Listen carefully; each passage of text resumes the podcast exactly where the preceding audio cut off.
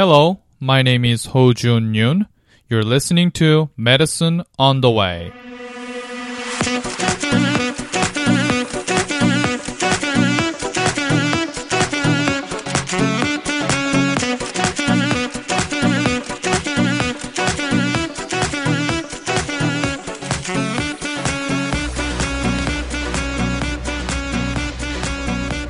It is August twenty thirteen. This is episode number eleven, and today's topic is aortic stenosis. Aortic stenosis is narrowing of the aortic valve opening. There are two etiologies, and they are either congenital or degenerative aortic stenosis. A normal person has three cusps in aortic valve, so it is called tricuspid. When there are only two or one cusp, we call it bicuspid or unicuspid valve. These valvular defects seem to be autosomal dominant with questionable X-linked component. A mutation of the gene named notch one, N O T C H one, has been suggested as a genetic marker for aortic stenosis. Offspring of patients with a bicuspid valve has higher prevalence of aortic stenosis. Bicuspid valve has been more frequently shown with coarctation of the aorta and Turner's syndrome. There tends to be an intrinsic defect in the aortic root media, and this may result in ascending aortic aneurysm. Even though it is congenital, symptoms of aortic stenosis usually develop in fifties or sixties unless it is very severe. The other group is degenerative aortic stenosis. Degenerative aortic stenosis is characterized by calcium deposit to the aortic valve. The mechanism of the calcium deposit is similar to that of atherosclerosis in blood vessels. There are endothelial dysfunction, lipid accumulation, and inflammation with cytokine release. Throughout this process, fibroblasts in the valve phenotypically become osteoblasts, producing calcium crystals and bone matrix proteins. Because of the similarity of the disease mechanism, we may think the risk factors of degenerative aortic stenosis is somewhat similar to those of atherosclerotic diseases. They are smoking, hypertension, and hypercholesterolemia. In general population, about twenty-five percent people has aortic stenosis after age of sixty-five, and thirty-five percent after age of seventy. Of these people, ten to twenty percent becomes aortic stenosis that is clinically significant. There are some other causes of aortic stenosis besides the congenital and degenerative types. Rheumatic disease can produce commissural fusion and calcification, which may make very difficult to differentiate from degenerative aortic stenosis. Radiation to the mediastinal region may result in late-onset fibrosis or calcification as well. Before we go on to the signs and symptoms of aortic stenosis, I want to talk about one thing from basic science. You may have heard something called the law of Laplace. This law frequently shows up in pulmonary physiology when we are talking about the wall tension. However, Laplace's law is also applied in aortic stenosis. In aortic stenosis, there is reduced blood flow from left ventricle to aorta.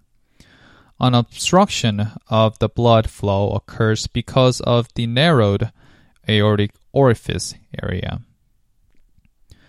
Because blood flow is obstructed by the stenotic aortic valve, there will be more stress to the wall of the left ventricle.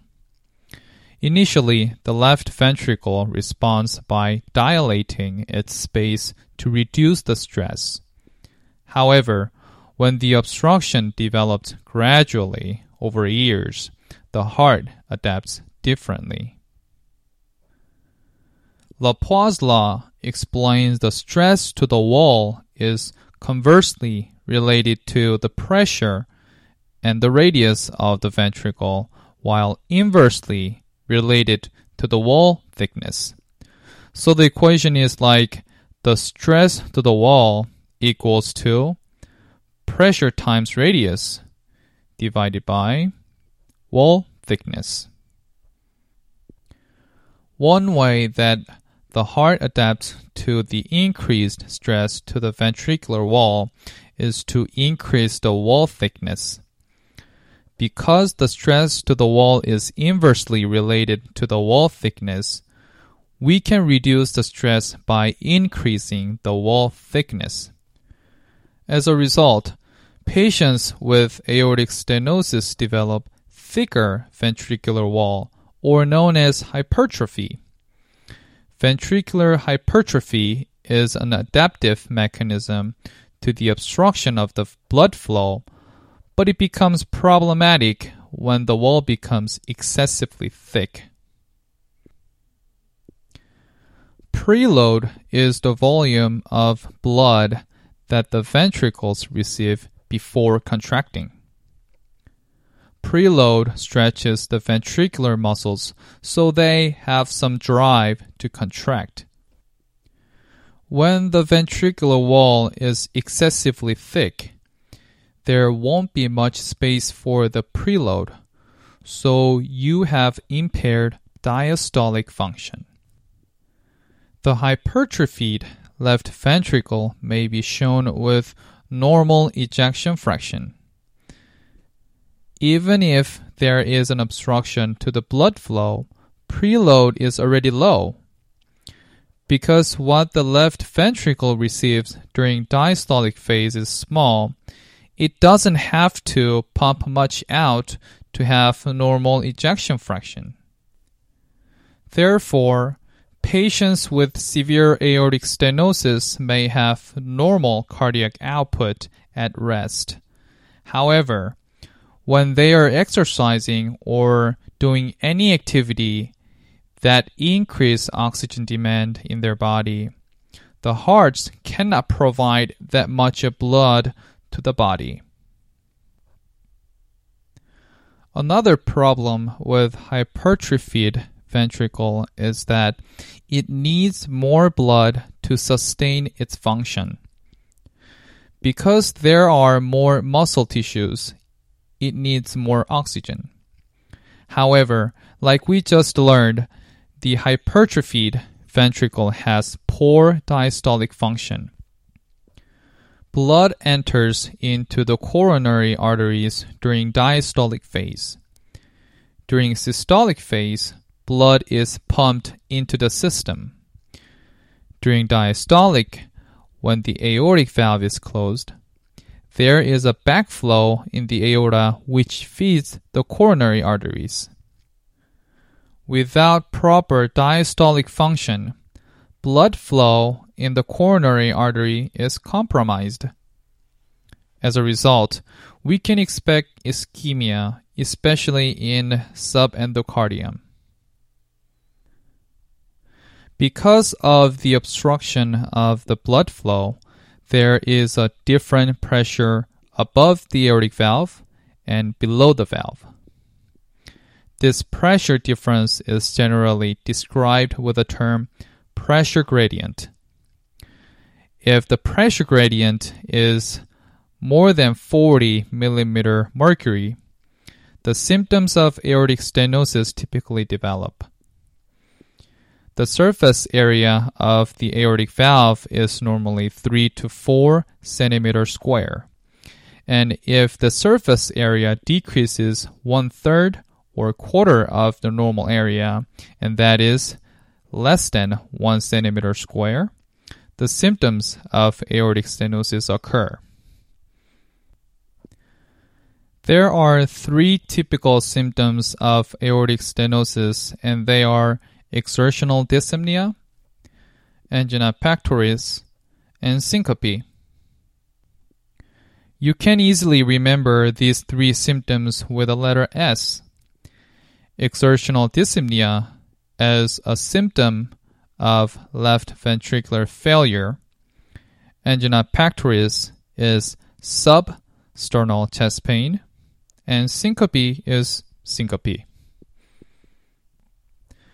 Exertional dyspnea develops because of the impaired diastolic function of the heart.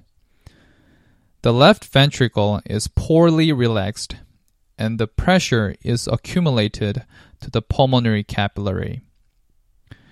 Angina pectoris develops because aortic stenosis has similar pathologic mechanism and risk factors as coronary artery diseases.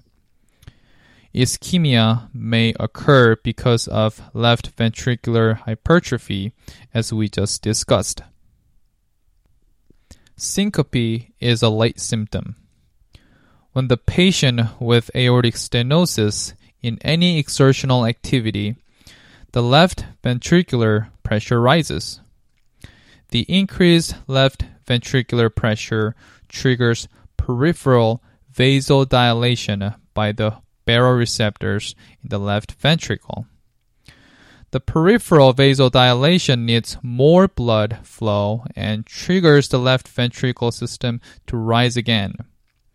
However, because of the stenotic aortic valve, there is not much blood outflow and a vicious cycle of increasing left ventricular pressure, which again vasodilates the peripheral vessels, which needs more blood flow, so increases the left ventricular again, but there is not good blood outflow because of the aortic stenosis. Eventually, the blood pressure drops and a syncope occurs. When we auscultate the patient with aortic stenosis, an early systolic ejection murmur is typically heard. The ejection fraction is heard best at the aortic area, which is the right second intercostal space. The murmur sound is transmitted to the neck or apex, and it may sound like mitral regurgitation. This confusing murmur in the apex is called Gallavardin phenomenon.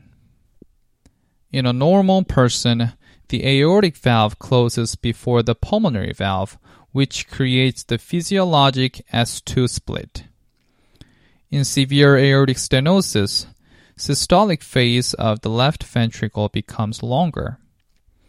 As a result, the S two split is less likely to occur. In late stages of aortic stenosis, stroke volume decreases, which also reduces the systolic pressure. The peripheral arterial pulse rises more slowly, and we would appreciate this by feeling delayed or diminished carotid pulse. In elderly patients, their arterial wall, wall may have been already stiffened, so we may mistakenly think they have diminished carotid artery pulse because of aortic stenosis when they are actually not. There are several diagnostic studies for aortic stenosis, but echocardiogram Doppler study is generally diagnostic. Echocardiogram can be done in either transthoracic or transesophageal approach. Echocardiogram shows ventricular wall function, wall thickness, and the aortic valve calcification. Doppler measures the aortic valve gradient by calculating the blood flow velocity through the aortic valve. Severe aortic stenosis is defined by a valve area less than one centimeter square, moderate aortic stenosis by a valve area of one to one point five centimeters square, and mild aortic stenosis by a valve area of one point five to two centimeters square. The valve gradient is high, and that is higher than forty millimeter mercury, when the patient becomes symptomatic. However, if cardiac ejection fraction is low with low valve gradient, we don't know whether the low ejection fraction is because there is a valve problem or cardiomyopathy. In this case, we can increase the cardiac output by giving a positive inotrope such as dobutamine and monitor the function of the heart with echocardiography. If the cardiac output increases with the valve area as well, a valvular defect is then unlikely. However, if cardiac output increases without any significant changes of the valve area, we know the valve is the problem causing the low ejection fraction. Electrocardiogram or E K G may show left ventricle hypertrophy or a possible ischemia with S T depression or T-wave inversion. However, E K G findings are not correlated with the course or severity of aortic stenosis. Chest X-ray may reveal enlarged cardiac silhouette, dilation or calcification of the ascending aorta or the aortic valve. Cardiac catheterization is now ordered less frequently, but it can be useful when the findings from Doppler echocardiogram are not very reliable. Catheterization is also useful when the source of blood flow obstruction is not the valve and you want to find that out. If your patient has more than one valvular disease, for instance, aortic stenosis plus mitral valve regurgitation, you want to measure the function of each valve separately, and cardiac catheterization can do this.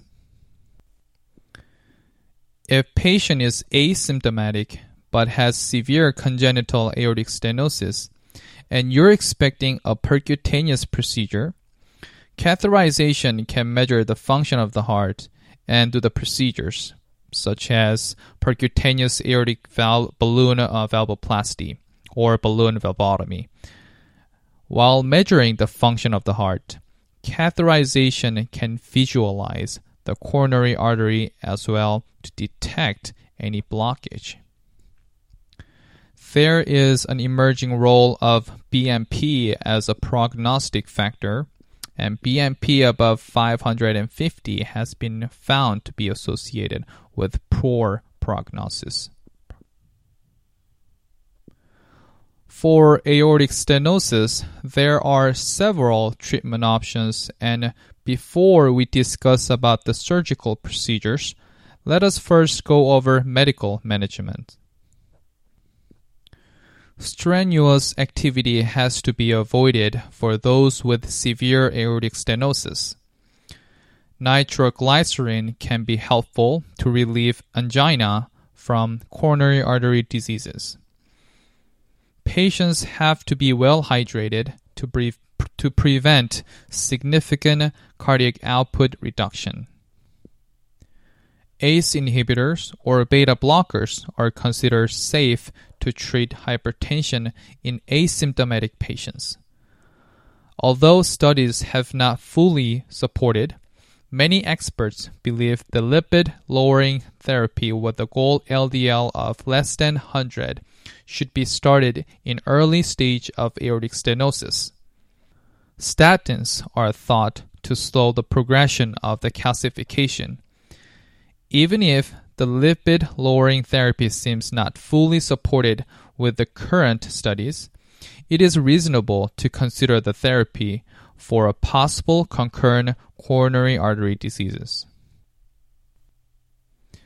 As a surgical treatment, aortic valve replacement is indicated when patients are symptomatic with severe aortic stenosis. Again, that is the valve area less than one centimeter squared. Left ventricular dysfunction with ejection fraction lower than fifty percent. Aneurysm of the ascending aorta, bicuspid valve, or when patients are undergoing for C A B G surgery. Asymptomatic patients with severe obstruction or calcific aortic valve should be carefully monitored for any evidence of worsening left ventricular function with serial echocardiograms.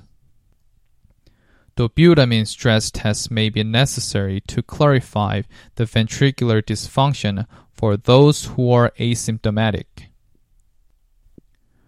Once aortic valve replacement is indicated, it is important to have the surgery before left ventricular failure develops, because preoperative left ventricular function directly affects the long-term survival rate even after the surgery. With late-stage left ventricular failure, cardiac output and stroke volume declined, and the pressure gradient of the aortic valve decreases as well. Surgery may be the only option for those who have poor prognosis with left ventricular failure after medical treatment. Therefore, surgery should be undergone while there is some cardiac function remaining. There are several types of valve and approaches to replace the aortic valve. The valve replacement can be achieved either by traditional open-heart approach, where you would split the sternum and open the chest to expose the heart, or minimally invasive heart surgery, where the surgery is performed through a three to five centimeter long incision. The third approach, called transcatheter aortic valve implant- implantation, is done percutaneously in a way that is similar to cardiac catheterization, but additionally, you put a valve that is expendable. For middle-aged or young patients, mechanical valves are recommended because of its durability. However, using a mechanical valve requires concurrent anticoagulation therapy, and that is, for instance, maintaining your I N R between two to three with periodic warfarin adjustment.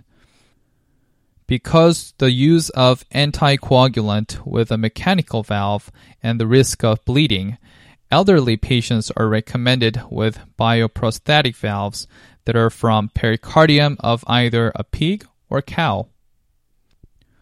Ross procedure is performed by replacing the aortic valve with a pulmonary valve and putting a homograft for the pulmonary valve.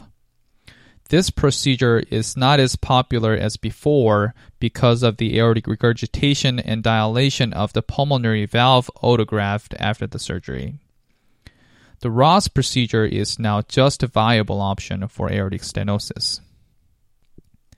Bentall procedure is used when there is a significant aneurysm in aortic root.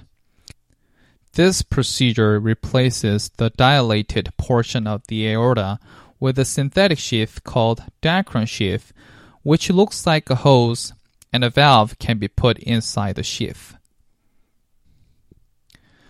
In a procedure called Wheat procedure, only the dilated portion of the aorta and the aortic valve are changed without manipulating the coronary arteries. The coronary arteries are attached to the native aorta between the artificial sheath and the replaced valve. Coming back to the transcatheter aortic valve implantation, there are two devices for this type of replacement approved by the F D A. One is used for limited cases when patients are at high risk with the other surgical approaches. The other device is basically on the trial. European countries are actively using this approach at the moment, yet the U S are taking conservative action reserving transcatheter aortic valve implantation for very high-risk surgical patients. Percutaneous balloon aortic valvuloplasty is a procedure in which a balloon is inserted to somehow stretch the stenotic valve. This procedure is considered for children or young adults with congenital aortic stenosis or elderly patients with preserved left ventricular function. Balloon valvuloplasty also works as temporary measure before the definitive surgical treatment. Okay, this is it for this episode. Don't forget to subscribe. My name is Ho Jun Yoon, and this is Medicine on the Way.